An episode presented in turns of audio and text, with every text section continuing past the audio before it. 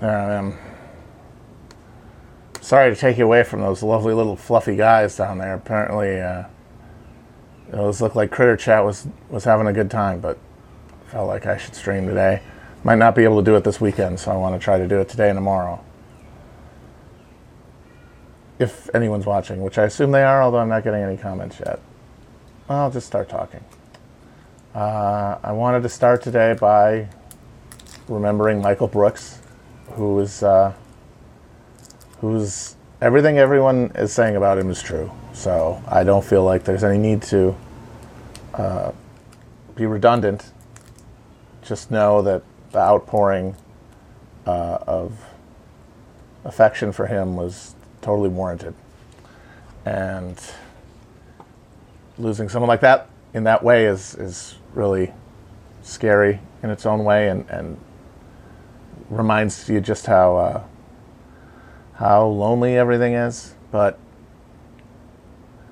uh, we're still here, and uh, for now, and you know, our, the best way to honor him is to do what he wanted people to do, which was to God damn it be kind to each other. God fucking damn it be kind.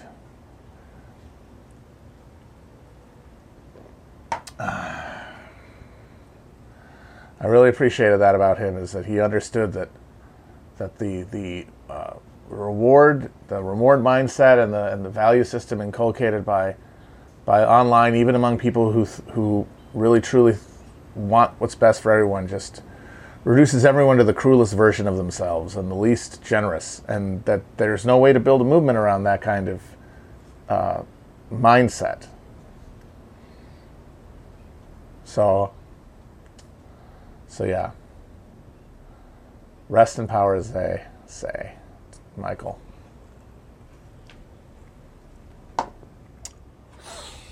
Ah, I've only was on a few, his show a few times, but it was always really, really fun. And he clearly, uh, he did a lot more work for it than fucking I ever have. Huh. And he was more prepared. He certainly knew more about uh, developments in other countries than I ever did. Uh, yeah. Oh, and when when someone like that's gone, you can always then look back and wish you'd, you know, been closer. But we only uh, know what we know.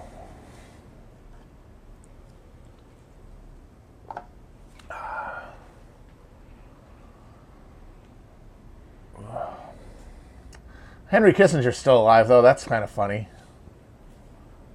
And uh, Bolsonaro has had has had COVID four times and been attacked by two or three large birds. Guy will never die, because God, i.e., the demiurge, i.e., the the enforced social order and material realm, loves human evil, rewards it basically. Which is why this is a world that's not fit for real human beings because it's not made for human beings. It's made for lizards, folks. It's made for people who are able to make the choice to strip themselves of everything that makes them human. Uh, it makes me think of how the neoclassical economic or uh, the neoclassical economic resurgence and then uh, takeover, basically, of the economic field after the 70s. Coincidentally, around the same time that, you know, the uh, post-war labor consensus broke and private money just started fl- flushing into every propaganda valve known to man. Just so happens at that point, everyone realizes actually, humans aren't social animals. Humans are self-interested economic agents. Uh, that was that was the very idea of that really like to to to put that forward as not the horrifying uh, uh, spiritual deformations caused by having to live under capitalism. Because that's the thing. That the, the, the economic the, the, the neoclassical description of the individual uh, that is what is incentivized by the market. And people do better the better they treat themselves as one of those but that is not humanity flourishing. That's not humanity finding its its meaning and purpose. That is to even suggest that is is blasphemous at like a deep level, like like just evil and and uh, uh, demiurgical, just like a, a, a enchantment from the brimstone pit to suggest that the human that humanity is somehow uh, more fully felt the more that it's isolated, the more that it's delusionally fixated on satisfying its own ego. Terrifying. And the recipe, a, world where people are like that, is the world like the one we have now. And economists like to look around and smugly look at that and say, see, this is what people are like. And it's like, no, this is the system that you were disgusting intellectual handmaiden for. This is what it turns people into.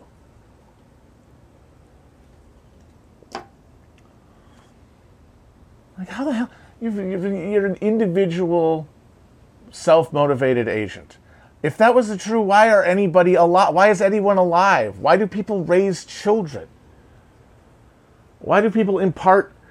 Why, why does anything exist? Why is there any social fabric to be pulled apart by capitalism for, in the first place? How was it fixed? How was it built into being? Cultural Marxists in the Babylonian times? Fo out of here.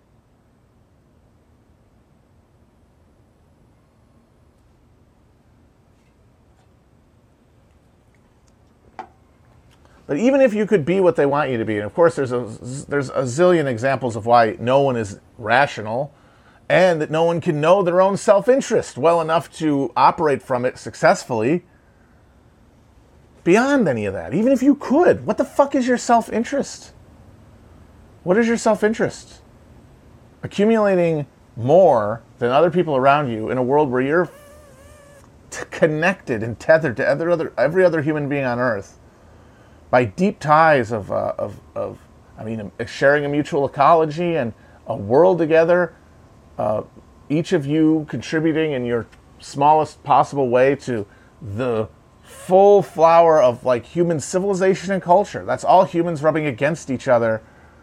That's all humans collaborating at every moment.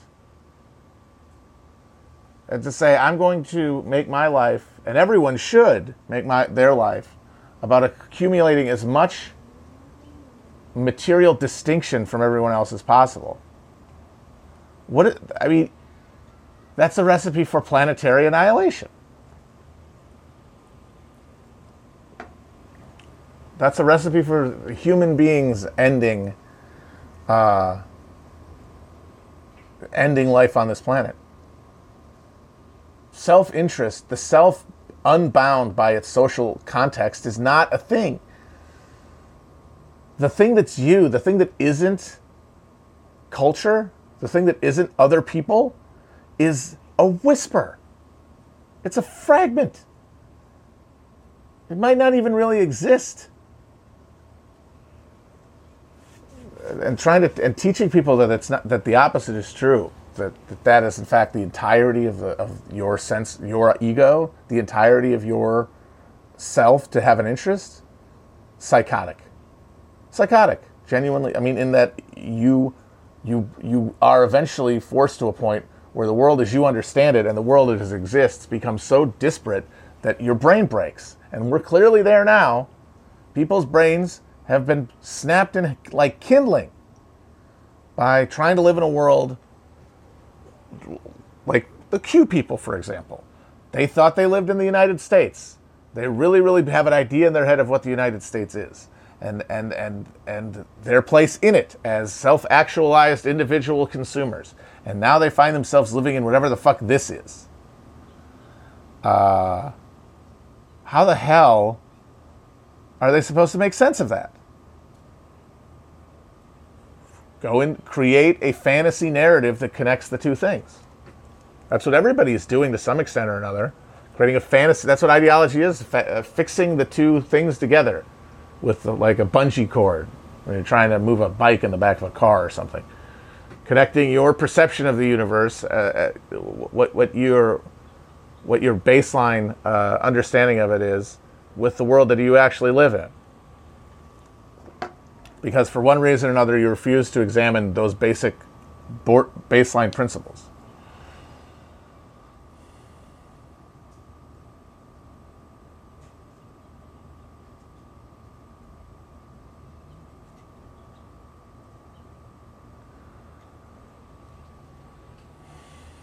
I mean, there is a self interest that is social. Like that's what that's the whole idea of class coming into itself is in Marx is it's not a person acting in their own under their own interests because that's absurd. It's a class of people operating under their own interests because they understand their mutual their mutual uh, shared condition of oppression, and that's the real thing. It is a condition of oppression being uh, being defeated by coordinated action. It's not.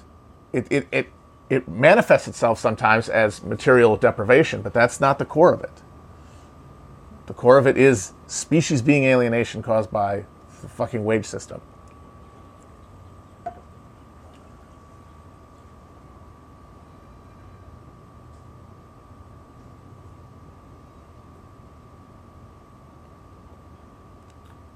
I wanted to, I was thinking uh, about the masks and it seems like even the TCOT people, even the conservatives, are now starting to wear the mask because Trump is now wearing the mask, although apparently people were very unhappy with that tweet. Which, by the way, was clearly not him. It was one of those ones where you can tell it was Scavino, which meant that they probably asked him to do a pro mask tweet because it's clearly one of the few things that we have right now that could potentially stop the uh,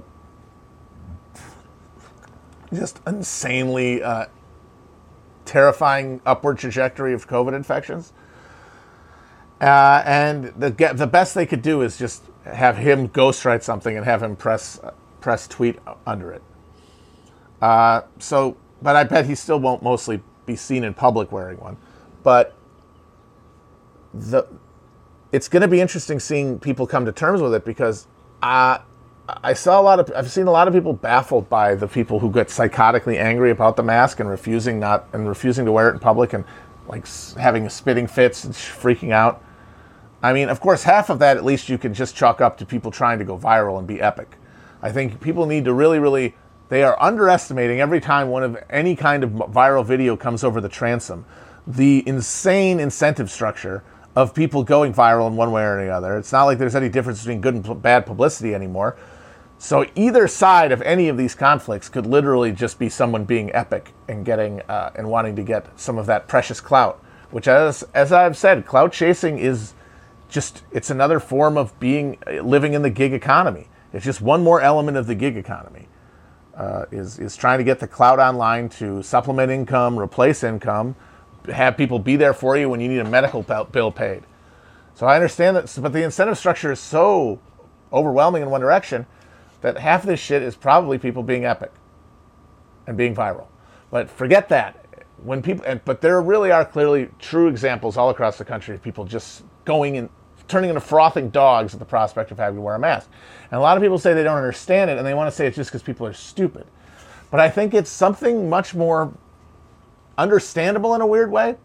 It's that, so obviously we all know that there's of the politicized Americans, which is once again less than like half of the American population, even has like political instincts, thinks politically, draws political inferences from things that mean something. I mean, have invested themselves in politics as it's understood in America, i.e., the electoral system.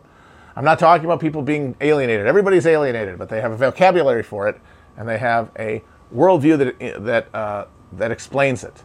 And I'm saying that if you want to broadly draw 50% of the population, people who vote, as those who are most likely to frame their anger, their disappointments in life, their goals around political ideas. They don't live in the same world, right? We live in different epistemic realities with different value systems, and it's totally zero sum. Something is either either triggers the libs or triggers the cons, and if it does the one thing, uh, if it triggers the ones you don't like, then you, it's good. It just, it's just a pure negative dialectic of, of, uh, of agitation. Uh, and you could wonder, like, how do people live in a country with people that they are that violently opposed to without it getting more violent than it does? And part of the big reason is it's sublimate the, the hostility is sublimated by the the spect observing the spectacle of politics getting in, getting excited when our guy owns the other guy, getting excited when there's a successful troll done, uh, uh, or someone wins an election. Of course, that's the big game. So they get that level of sublimation. Uh, but part of the big reason is that they're able to carve out a world where they are not directly being they are not directly defeated because that's what everyone is terrified of. Everyone everyone hates the idea of being of losing to these people in some sort of meaningful like significant way. Like elections are just proxies. Elections are just entertainment and then uh, you invest emotions and then when there's a good result you're happy and there's a bad result you're sad that's the main emotional lever that's the main uh, emotional uh, trigger of elections. That's what they're there for. They're, they're, it's there to be the big game to get excited about and then to get really sad or really happy. Either way, it's draining your political orgone into the into the spectacle, which is what is that's the what it's there for. But it's all it's all spectacle because life in America is largely the same no matter who's in charge. I mean, the, economy gets worse and bad depending on how close we are to the popping of whatever bubble we're in uh, and there's wars all the time, and there's occasional school shootings and things, and individual people can get like horribly traumatized uh, if they're not lucky. But for the most part, there's sort of a steady state American experience, and the declines are dr- gradual enough that they are not they are not processed as emergencies, and so people sort of feel like those damn liberals or those damn conservatives, they are doing things that are bad, and I hate them and they're making the country bad and they're why the country's bad, but they have not. The day of defeat has not come.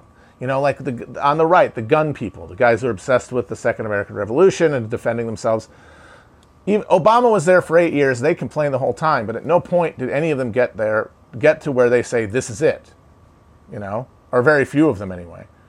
They were they, the whole eight years. They were just like, come and get it, and it never really happened. So they never they never rose up.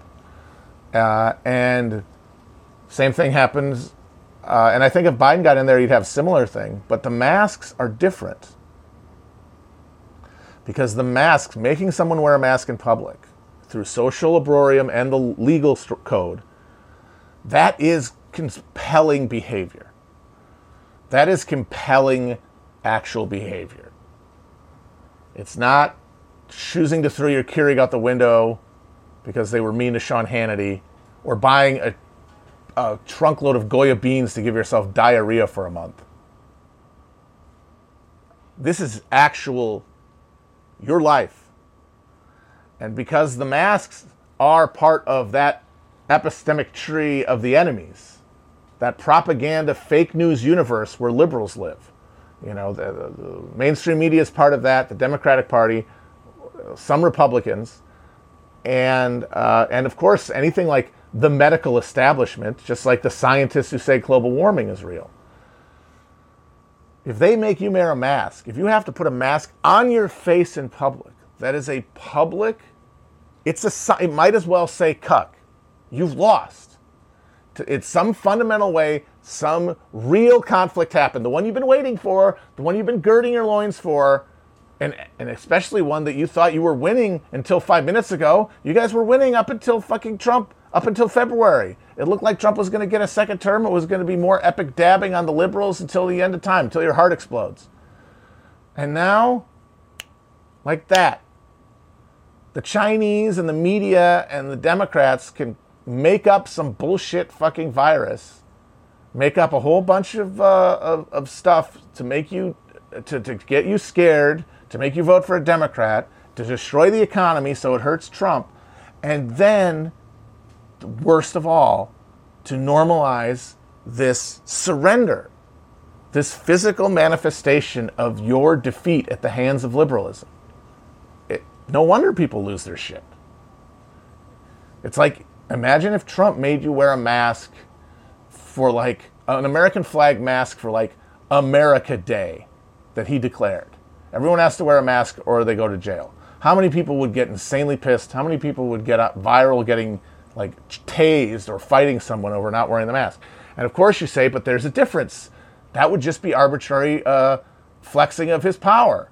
Whereas this is a response to a real uh, uh, viral phenomenon and, and, and public health hazard. To which I say, not to them. They don't see the difference.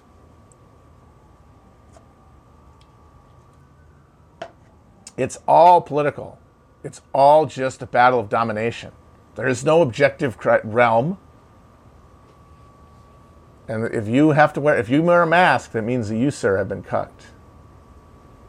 So I see why they get so fucking pissed. I really think they're pissed. I think for that reason. And that's why uh, there's no real possibility that we're ever going to tackle any emerging threat, any crisis by coming together, the fantasy. You know, like that's the Biden campaign, as he's saying, hey, we're all going to come together. That's why Republicans listen to them. They love me too. And you know what? Given the situation, an economic collapse and a viral pandemic that a lot of people blame him for, because he was the president, and that's generally how it works. The president gets the blame for shit like unemployment and gas prices. Of course, they're going to get the blame for a fucking viral pandemic. That's just the nature of the office. It, it, it shit. Uh, it, it's the lightning rod for everything. They get blamed and credited for things that they don't really have anything to do with. Now, of course, in his case, he does have a lot to do with it because he did have a manifestly incompetent reaction, but he wasn't the only one, and plenty of Democrat uh, Democrats in high office, like Andrew Cuomo and Gavin Newsom, stepped on their dick plenty enough for everyone. But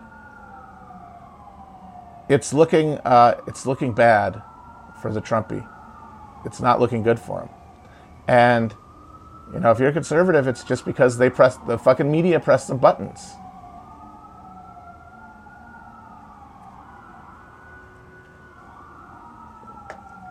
Uh, I'm gonna let you guys in on a secret. Uh, people have been asking me about the the last Chapo episode.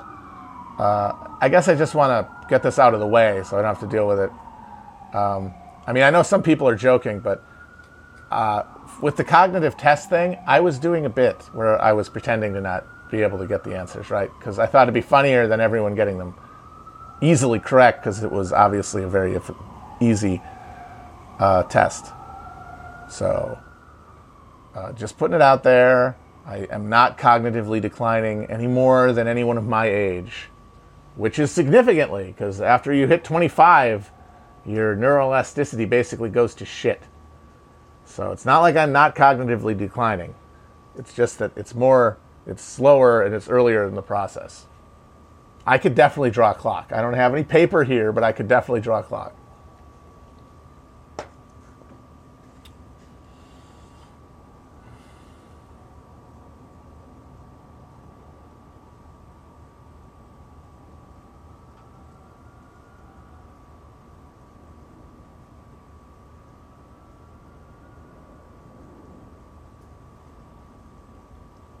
But Biden is trying to do the thing that is impossible, uh, which is bring everyone together.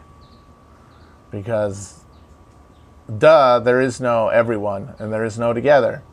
There is no unified uh, value system with undergirding social uh, foundations uh, or even shared reality. So I think that even though, as I was saying, Trump looks like he's fucked, and people think it's some his people think it's because of uh, Democratic shenanigans, but it's just the absolute happenstance of of the the coronavirus thing more than anything. Uh, which you know, I don't think any president would have done a great job with, including Hillary. Would have done better than him probably, but people wouldn't have known how bad he would do, so they would blame them. They, they would be mad, as mad at whoever the president was as they are at Trump, because they wouldn't know that Trump would have been worse, or they couldn't know that. You know what I mean? They don't live in that reality. They live in the reality where their person fucked things up. But so he's going to get blamed for something that, at that is uh, relatively random, uh, and that's going to lead to him maybe losing an actual like landslide. Although I don't think that that's inevitable at all, and I think the Democrats going crazy for it are just getting too hepped up. They're getting too riled. Uh, oh, he's going to win Georgia and he's going to win Arizona and he's going to win Texas. Slow down. He'll be lucky to win Florida. Uh, but there's a chance that he wins significantly and handily, uh, and with Republican support. Uh, and that'll give people this this little notion. I guarantee you, if he wins significantly, you will see across the land the, the media saying, "This is it. We have broken the Trump fever." And we have unified the country. Now, they won't be able to delude themselves into saying that the Republican Party is somehow purged of, of its uh, uh, irrationality. Uh, they will just say the Republican Party is now a rump uh, composed of just like the most backward members of society, and that now we will move forward in a spirit of true bipartisan unity to defeat corona and global warming and everything, everyone else. Uh, I, am just going to do the spoiler alert right now. That will not happen. There is no, there is no common response uh, to the crises of the moment. There is only the struggle for power over the uh, the institutions and the uh, and of course those means of production.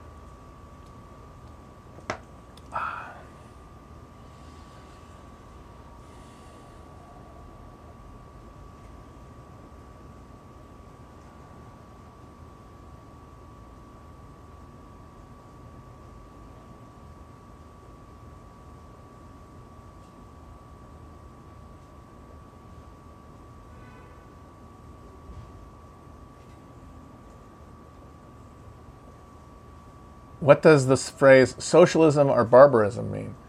It's, uh, it's the inevitable crisis point provoked by, uh, by the capitalist consumption of the natural world, where there's a crisis of production and surplus and, uh, and output, and all that stuff just gets all those gears. And then there's two choices. There's we socialize the means of production, create an efficient distribution according to need rather than uh, uh, desires cooked up by capitalism itself, uh, which reduces the horrifying toll on the environment and, and, allows for more of a homeostatic relationship with the natural world. And that means value for all human life and all life to some extent, much more so than now. Uh, but if the other the other road in that crisis moment, and we're looks like we're in. I mean, we're always in a crisis, but this is getting this is getting extra crisisy. Uh, although I must stipulate that that you know late capitalism, as we call it, could could, could limp on for decades, fuck maybe hundred years, depending on how technology shakes out. Uh, and of course, not in you know there will be countries falling apart over that time, and there will be massive violence, but it will be assimilated and normalized into a system that might have to drop off parts, you know, that are no longer governed, uh, but will hold even tighter to those areas where it has control. And that that's a realm where the the the selfish pursuit of resources by all these damn rational actors leads to the biome being uh, inevitably fatally uh, unbalanced and leading every human being to only be able to violently compete with each other for what's left through uh, through war, exploitation, slavery, whatever whatever whatever tools necessary to grasp the last the last bits grasp the last remaining arable land and, uh, and mineral, rare earth minerals and profit, however it could be expressed. So that's your socialism and your barbarism. And there is no third way because capitalism's drive is towards oblivion and towards, uh, towards crit- critical overconsumption, which means any hybrid system that's still engine driven by capitalism, especially in a fractured uh, uh, nation state riddled world like the one we have will lead towards fatal competition and destruction.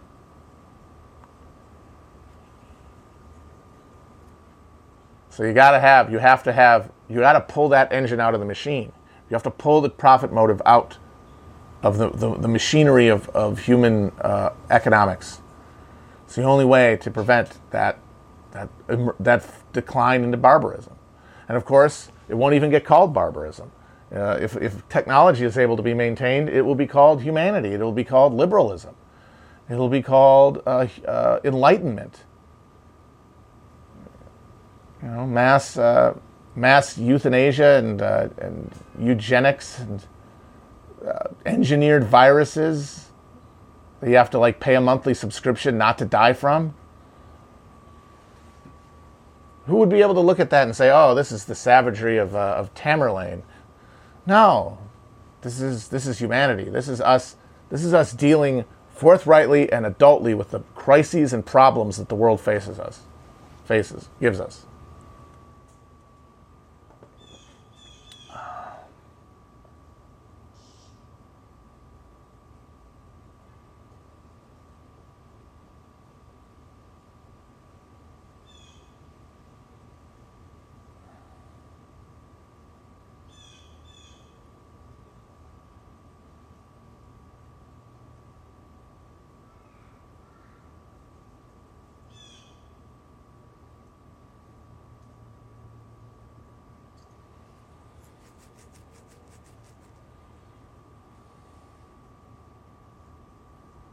I ran out of bloody skews in me skews wallet. Or I've got to talk to my member of parliament. Me skews wallet's bloody empty, mate. I'm skint. I don't got any skills, mate. I left, I spent me last skill at the Tesco. Awful. Terrible. I should never do that.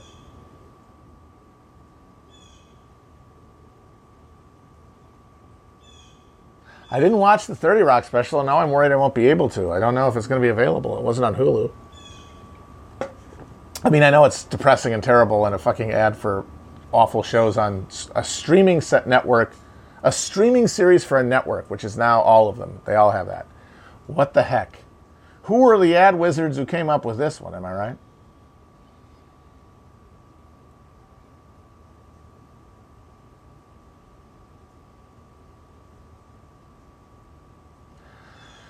I've got a skills wallet. I've got a skills wallet, don't I? Lib Dems proposed new skills wallet scheme.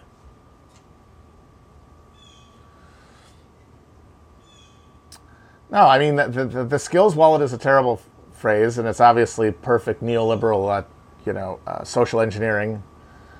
Oh, yes, we'll give people money, but only if they spend it on education, and only between the years of, of 30 and 39. Just, oh my God. Come on, guys, get it, give it, give it up, you weirdos. You're sick. You're sickos. You love that shit. But it's also premised on the false idea that labor market shortfalls are caused by some sort of uh, skills mismatch, which was pretty definitively mispro- disproven by the recovery uh, from the uh, uh from 2008. I love. I mean, my favorite thing ever was the learn to code thing. And Kasich, if people talk about Kasich, was one of those guys who got absolutely fixated on the coding thing. Like he'd drive through the, the Appalachian parts of uh, eastern Ohio or Youngstown and just think, if all these guys could code. And now one of these people thinks, well, if everyone could code, then how much would you get for being able to code? How much can you get for knowing how to read? You, there's no there's no income premium if it's universal. And they just can't conceive of that because otherwise there's no answer. Because these guys, there's a reason that liberals fixate on education, whatever that means, is because it's the only way out of the out of the maze that they've built for themselves, the intellectual maze of like defending a patently indefensible institution that reinforces the grossest kind of social inequality and racial inequality and gender segregation and exploitation. How the hell do you stand that legend? And the answer is, well, if we could just get people smarter, if they all just went to college, there, there's no rest of that sentence when it comes to uh, to the economy, right? Because there can't be. Like I said, it's it's incoherent. But uh, but it's the other end of it. It's the social end that they really think that they really think there's something there. They think if everyone went to college, they'd be they would all be enlightened, and that would make the world better. Not if they. I mean, we're seeing it now. How much is how much is college helping anybody be better people? When it gets them no job and uh, six figure debt.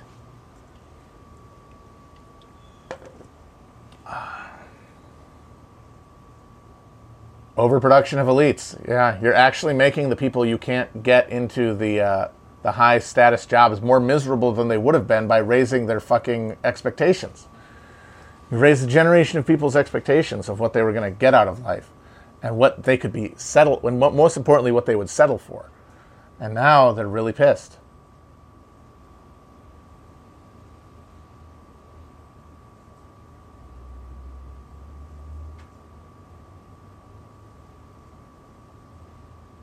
That reminds me of uh, of how it, it come it came up in the context of uh, of after uh, Michael Brooks's passing, there was some awful person who I'm not even going to name, who decided to use it as an opportunity to like try to yell at Felix for some reason, and it just and he kept calling him a grifter, and that just struck me because that is the word of words to describe people on the left. It's like every everyone is on the lookout for for a grifter. If you're if you're not if you're not explicitly ideologically evil, like a Nazi or something, you, then you're then the second bad faith uh, assumption is grifter, and it's pretty clear at this point that the word has lost any kind of meaning because ostensibly it's supposed to be about somebody who, who, who gets money from people under false pretenses, right? And kind of by definition, something like a podcast where you pay for episodes or something cannot be a grift unless those episodes don't exist, unless you download the episodes and then they aren't there. If they if you if you're paying for something somebody is offering you and they, you get what they what they what they advertised, then by no definition can a grift have occurred. And yet it's all these people, all of whom have podcasts, accusing each other of being grifters when the, the term doesn't even obtain. And I think it's because they're trying to get at a deeper accusation, which is that you're not serious. It's either that you're not serious about what you what you claim to believe, and you're just doing it for clout and therefore money, and therefore that's a grift, or you're a fraud and you don't know what you're talking about, and that they're they're, they're and uh, and that is what makes it a scam. Because even though you are giving people what they asked for and what they're paying for, you're doing it under false pretenses of who you are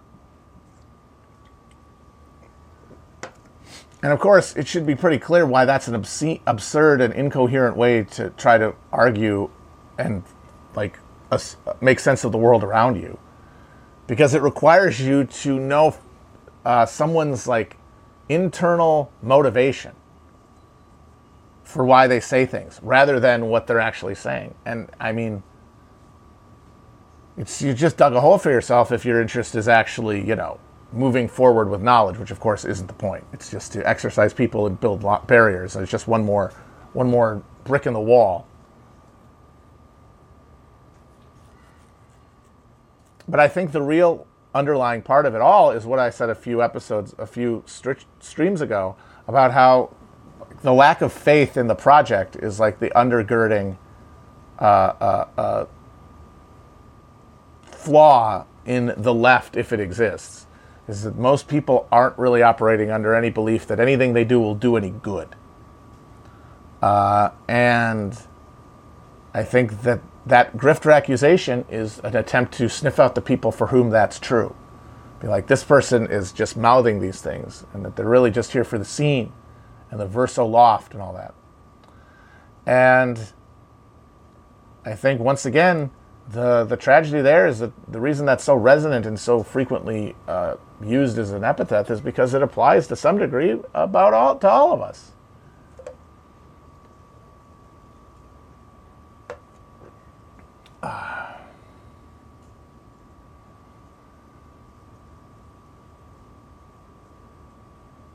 And it's yeah, it's like it's it's it's the fixation on that is just a neurotic inability of people to deal with it in themselves, and so they have to uh, uh, condemn it strenuously in others and make sure everyone knows that they don't suffer from it.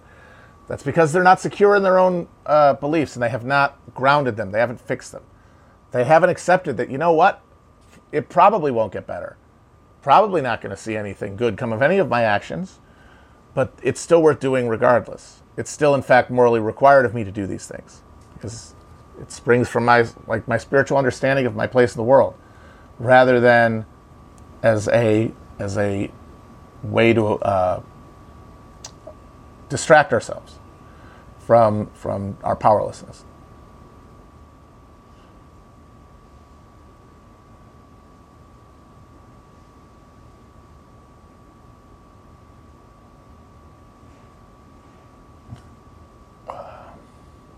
I would like to do lamb skewers. Someone is suggesting lamb skewers on the grill. I will do that. I think maybe I'll do that next time. Get, maybe make them homemade tzatziki sauce. Put some pitas on there. Yeah, I'm thinking that sounds pretty good. I think I might, might do that.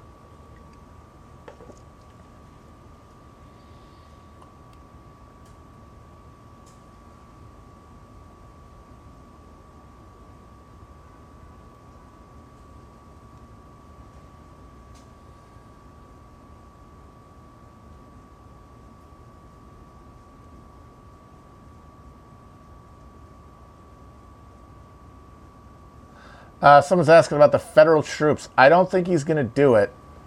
Uh, I think he's stove. He's he has found something that he thinks is going to win for him, because obviously, Trump only has one button to push. It's the same one he pushed in 2016, and of course that's insane because he's been president now for four years. So it's not nearly as effective. But the one button he has is that cultural uh, polarization button, and we actually already have a, re- a decent su- su- uh, suggestion that it might not work if he's in power because people, I mean, obviously it feels like a million years ago, but in 2018, during the midterm, remember he put all those troops at the Mexican border and whipped up a terror about the caravans? Those troops are still there, by the way, uh, waiting for a caravan that never shows up. Uh, and he's still lost pretty badly.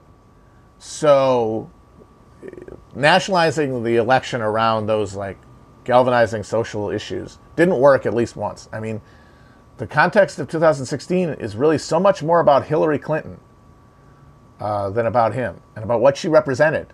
And crucially, what he represented, which was an alternative. He's not an alternative anymore. And I think a lot of people kind of underestimate that.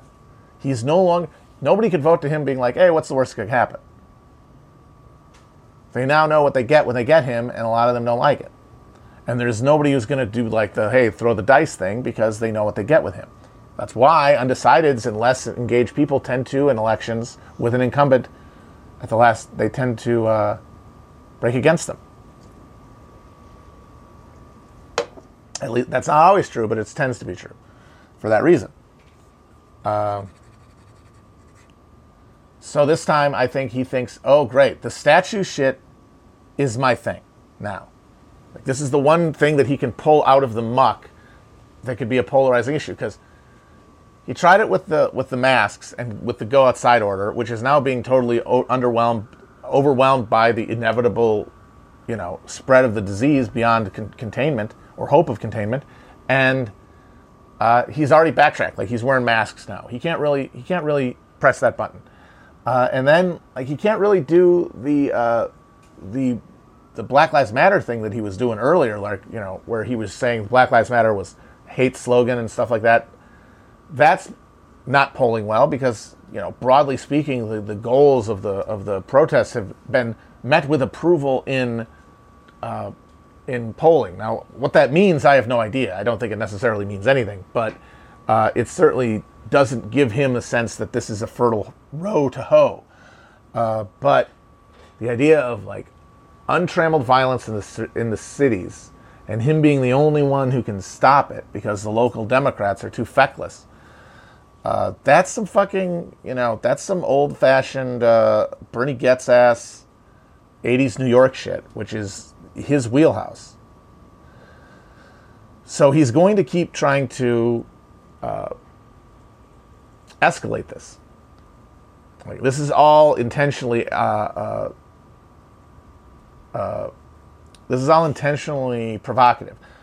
I mean, it seemed as though the protests were sort of not petering out, but losing their front page urgency because they had become less and less con- uh, uh, violent because the cops, for the most part, in most places, had stood down a little bit. And therefore, the, the, the marches went by largely unmolested. They didn't escalate. And so they became assimilated into the day to day reality and were no longer news. And then the fucking plain clo- or the uh, unmarked cars start plucking people off the streets of Portland, which is, of course, you know, one of the most fervent cities for uh, uh, protest and uh, and one of the most like organized and uh, uh, confrontational lefts left you know, protest scene in the country. And what do you know it? That sparks off a whole new round of conflict. I mean, people talk about how this is, you know, this is a dress rehearsal for fascism, and I mean, yeah, as if the crisis persists and gets worse, and we don't do any redistribution, yeah, pulling people off the street in unmarked cars is going to get much more common. But in the more near term, and I think more in what Trump is thinking, uh, it heightens the conflict that he thinks he can win on. But the problem is, I don't think he can because because he's the incumbent, and because he is so intentionally inflammatory in his speech and in his actions, he, I think, will get blamed more than certainly Biden by people who are disturbed or people who aren't already committed and who are disturbed by, you know, protest violence. Because, you know, in 68, Nixon ran as a, as a peacemaker, a guy who was going to stop all the violence and all the mania in the streets. Uh, but that's because, you know, he wasn't in office. Uh, Trump is in office. How do you say, vote for me and all this will stop when it's happening under you? I mean, you aren't stopping it now. Why would I think you're going to stop it a year from now? Biden, on the other hand, he says he might. So I think this is all part of his his one campaign strategy, and I think that that's going to be the next four months is going to be him, uh, especially ver- especially uh, verbally and in tweets, raising the stakes against the mob, Antifa, and all that shit, and people are going to respond, and there's going to be more protests. There's going to be, I mean, the libs are going to lose their shit because it's going to look more and more like he's he's threatening, he's like going to promise an actual civil war in America's streets. But I think that he doesn't have the sand for the actual confrontation. Uh, look what happened with the Lafayette Square uh, clearing. He went out there, waved the Bible around, and then th- the next that day threatened to send the army to American cities. At which point, Joint Chiefs started leaking like a sieve that they wouldn't take those orders, and the whole thing was shelved. Now, right now, now he's doing it through DHS because that's a compliant toady, and those guys are his guys in a way that the Army still isn't. But they're DHS. Give me a fucking break. They're a bunch of fucking. They're the losers. They're they're the they're the they're the runoffs. They're they're um.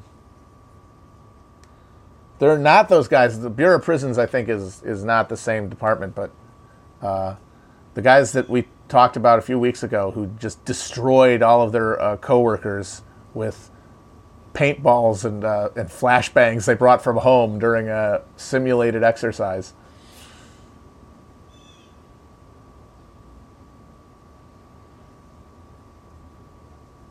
So yeah, I think there's going to be more stuff in Portland. I think he might send some guys in to try to provoke in the big cities, but I think whenever the, the, the real moment of like confrontation comes, I think he'll back down.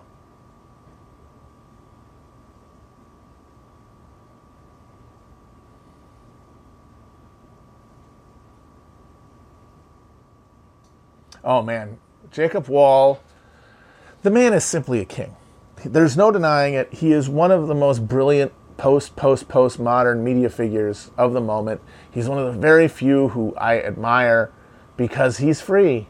None of us are free. None of these, none of the people in this, like, whatever the hell you want to call it, uh, uh, uh, this morass of, uh, of internet political personalities people who essentially monetize their identities as like vectors of political agitation.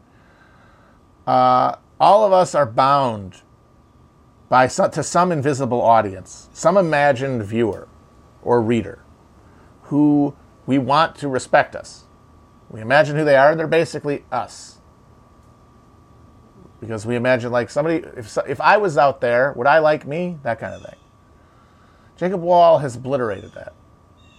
He doesn't care what anyone thinks of him, uh, which is astounding. And and what better example of that than him f- making up a fake LLC to pay himself uh, that is one letter off from the one that Ghislaine Maxwell has, and then claiming that he she paid him to do dirty tricks. bragging about it essentially, bragging about a fake dirty tricks campaign that he was going that he carried out on behalf of a globe-trotting sex criminal, a, a, a groomer par excellence, a, a, a, genuinely evil person. And he's out there clout chasing it. I mean, it beggars imagination.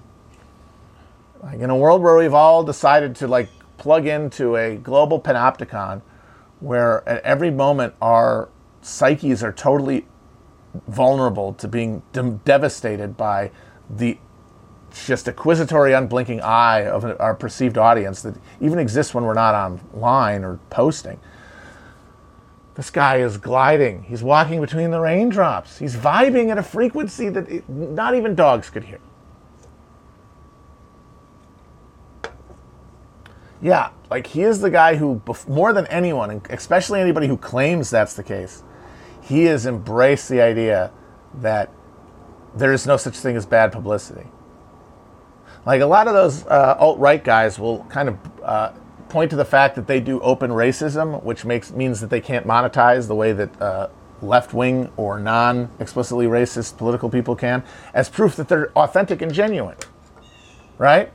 And that is one of the big reasons that I think a lot of young white men go to the alt right is because you know, the, the simulated alienating hell of online makes us crave authenticity, which of course is itself a fantasy and a, and a, and a chimera, but it's still something that is a lodestar for many of us. And when you see everything being sold to you and people selling themselves all throughout the internet, if somebody could point to something and say, like, I mean this, I'm not full of shit. If they can actually point to something, some part of their belief system that, that validates that argument, it's very, to some people, it's very uh, engaging. And I think for a lot of those alt right guys, uh, they, they say, I'm the real shit, I'm the real danger because I'm literally not allowed on YouTube. And I think people see that and they think, oh shit, yeah, that's authentic. That's authentic.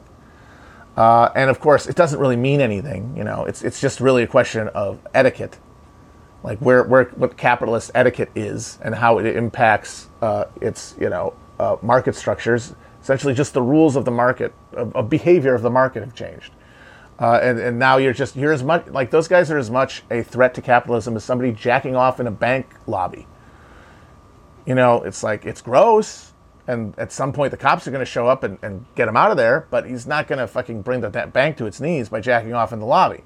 And that's what those guys are. They're jacking off in the lobby of like the, the, the, the marketized realm that we all live in, the internet and they're calling the fact that they're asked to leave uh, proof that they're dangerous and really subversive. But it is a mark of authenticity. It's a mark, at the very least, that they're not after what they think those other people are after. They're not after money. They're not after fame. They're not after getting their butt smooshed by Hollywood pedophiles.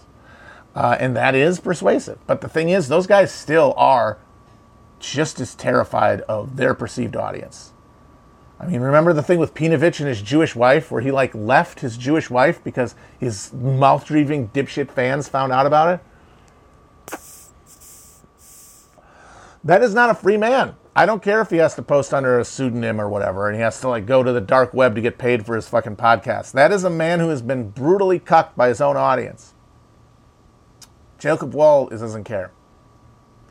Jacob Wohl does not care at all my, I could write a poem with that title. Uh, and he expresses that by humiliating himself in a way that no one would do, uh, that no one could do unintentionally. That's what's so brilliant about it. Like the, the specific, there are obviously a lot of clowns and pathetic losers out there who, like, you know, uh, uh guys who like pick their nose and eat it on a stream. You know, it's it's not hard to find a lot of self-administered L's out there, but they're usually uh, they speak to that person's incompetence or or just personal loathsomeness or um, lack of social skills. Wohl's humiliations could only be intentionally self-inflicted. And the thing is, is that they also inflict damage at, at a very like low level, but they inflict damage on his supposed worldview too none of you know not not only do none of his uh, smears on Democrats land, the very fact that he's doing them And the fact that he's associated in some way with conservatism undermines conservatism to a little to a little extent. But he doesn't give a shit because he doesn't really care about politics, in my opinion. Uh, I think he grew up in a milieu of politics because of his insane father, but I feel like he is totally detached, probably because he saw the sausage getting made from a young age, from any conceptions of political uh, value system. He had just assimilated the the self dealing that's behind it all, the the, the gimmick, the, the the, the the fraud at the heart of modern politics and certainly modern consumer cons, uh, conservatism. You know, going back to Richard Viguerie and the direct mail, uh, uh, the direct mail uh, lists that started the conservative movement in the 50s and 60s. It's all been a fucking giant scam. It's all mid-level marketing. It's all hand in each other's pockets, all to advance personally within this system of, ex- of mutual exploitation. Cannibals all, and Wohl got that at some point, I think, and just took it to the next level. Like, oh, okay, this is this is this the game. Name of the game is personal personal advancement through political spectacle. Well, any way I do that, I'm going to be trapped in the maw of this machinery. How could I possibly indulge this while still being in any way a free human being? And he figured it out by just detaching completely from human conceptions. Now, of course, the question then becomes who's paying for it? And that is why we have to always get back to the material basis for all analysis. Because obviously the fact that Wohl is so obvious, manifestly incompetent limits the number of people who are reasonably likely to give him money. You know, I, I, I, can't imagine that he he has a lot of real clients. I mean, he does have a history of doing literal uh, stock fraud, allegedly, which he's that's why he's banned from like trading stocks on. Uh, and I think he's he's still waiting trial on on uh, securities fraud in California, and that was when he was a teenager. So he he is now so could this whole thing be a money laundering operation for someone else which ex- describes most of the economy at this point? Uh, i mean the uh, the liquidity in the global market is provided by the laundering of illegal black market money. Uh, there's some persuasive evidence that the 2008 collapse was prevented from being a absolute uh, dismantling of the global economy by the presence of a huge amount of liquid capital in the form of laundered uh, drug money that basically helped fill the gap before uh, the government was able to loosen the floodgates. But it's all just, it's all fucking bad money being turned into good money. That's Trump's job. That's uh, fuck, that's Silicon Valley, all that shit. Uh, that's the fucking real estate market. That's all money laundering.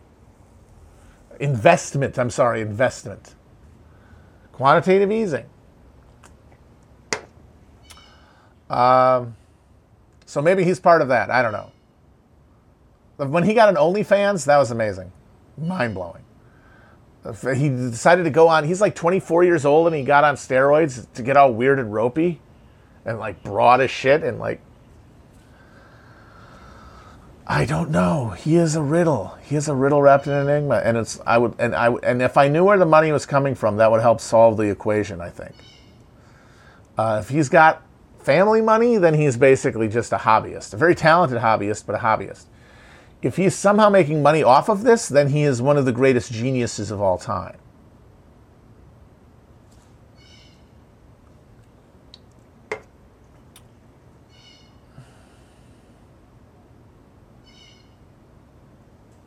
If he is actually making money at what he says he's doing, then he is the greatest genius of all time. And honestly, even if he is money laundering for somebody, that's still pretty impressive.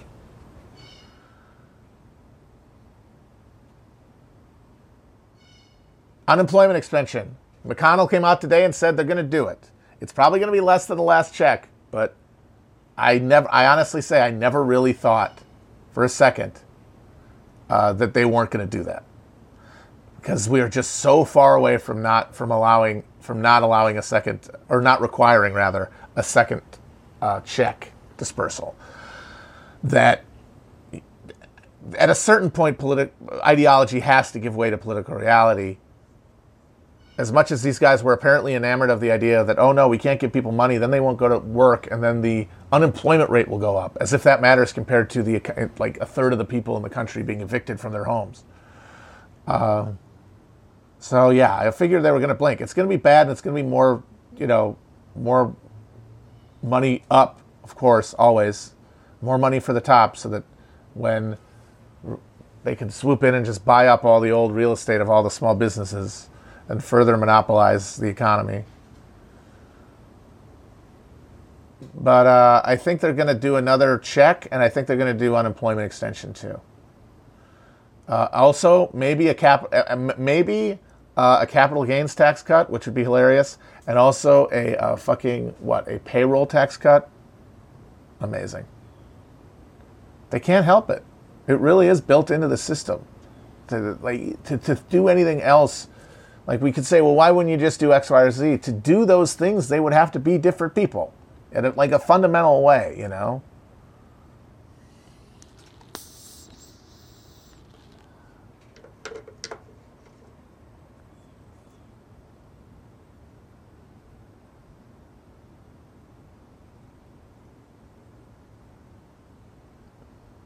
If they just did a payroll tax cut, that would be amazing. But I don't think they'd do it. At a certain point, there has to be a recognition of real self interest. I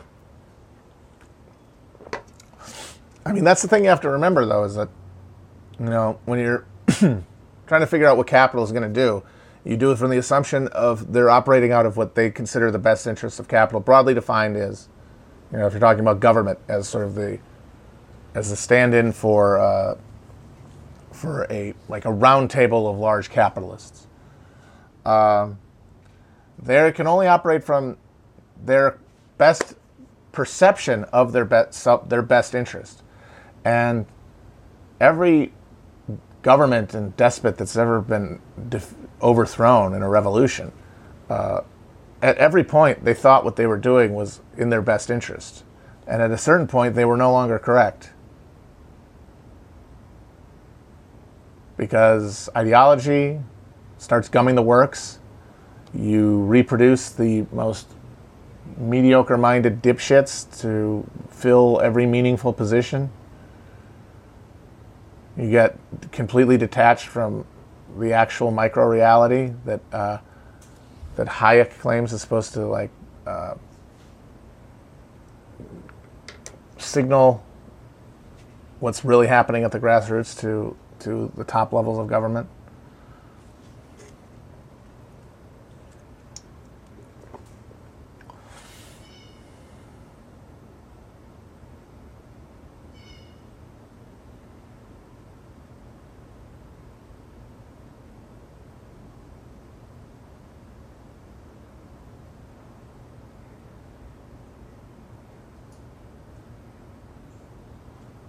All right, guys, I'm gonna get off in a minute here. A few more questions, and then I'm gonna gonna say bye bye.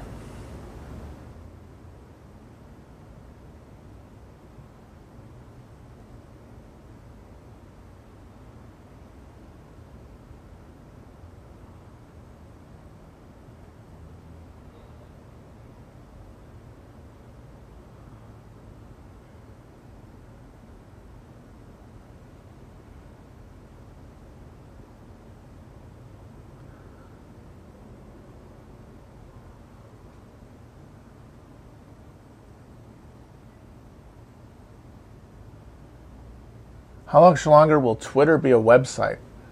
That's a good question. It certainly lasted longer than I would have thought it would when it started. It's weird how, after early innovations, it really just, and things popping up and going down and Friendster and MySpaces, it really just settled into Facebook and Twitter. There's never been like a, a third heat. Unless you count Instagram, which is different, I think. Maybe TikTok is going to replace all of it. I mean, if you if if the tweens are you know hegemonic, and they keep move, marching through like the uh, income brackets, assuming there still are any, associated with more you know spending income and more influence on the on markets, and advertising, maybe maybe it all becomes TikTok. If they if they got rid of TikTok, wouldn't there be an American version of TikTok immediately to pop up? Why the hell did I don't understand the internet. I should stop talking about it. It's just a bunch of clicks and whistles to me. I kind of assume all of it will be the same but different until you don't notice.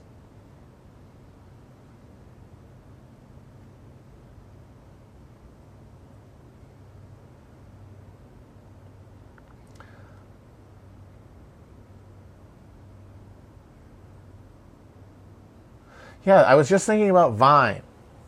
What the hell happened to Vine? Was it because it was seven seconds and TikToks are, are longer? Or was it the. Because I remember when the TikTok started, it was all because they had music.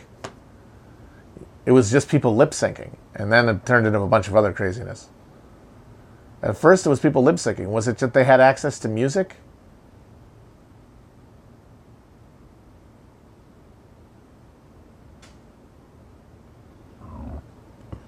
I don't understand it. I don't understand it. Yeah, let's go to Web 1.0. Guys, I was there. Ate my balls. I kiss you.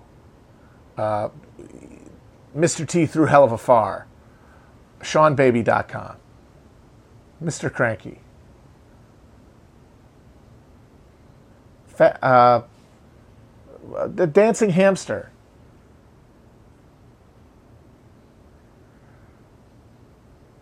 That was a hell of an internet. Just clicking along on a dial up modem. The forum era. People keep always ask me if I was ever on something awful, and I never was. I didn't even know what it was until many years later. I didn't meet, I met all those guys who were legends on something awful through Twitter. I never went on something awful. I was on Mr. Cranky.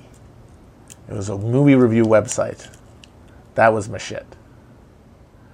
Uh, sadly, I don't think any of those uh, uh, those those rooms survive. Which, frankly, good. They would suck, and I'm, I'm i would never want to read them. But yeah, uh, that's how I'll end things with. Let's we need to we need to like recognize limits while still recognizing people's curiosity and need to explore new forms. So my compromise is we don't ban the internet. That's crazy. We just go to Web 1.0, and then you have to be happy with that. And you, it builds character. It builds character if that's all you get. All you get are uh, Angelfire sites with little clickers on the bottom saying how uh, which visitor you are. Bye bye.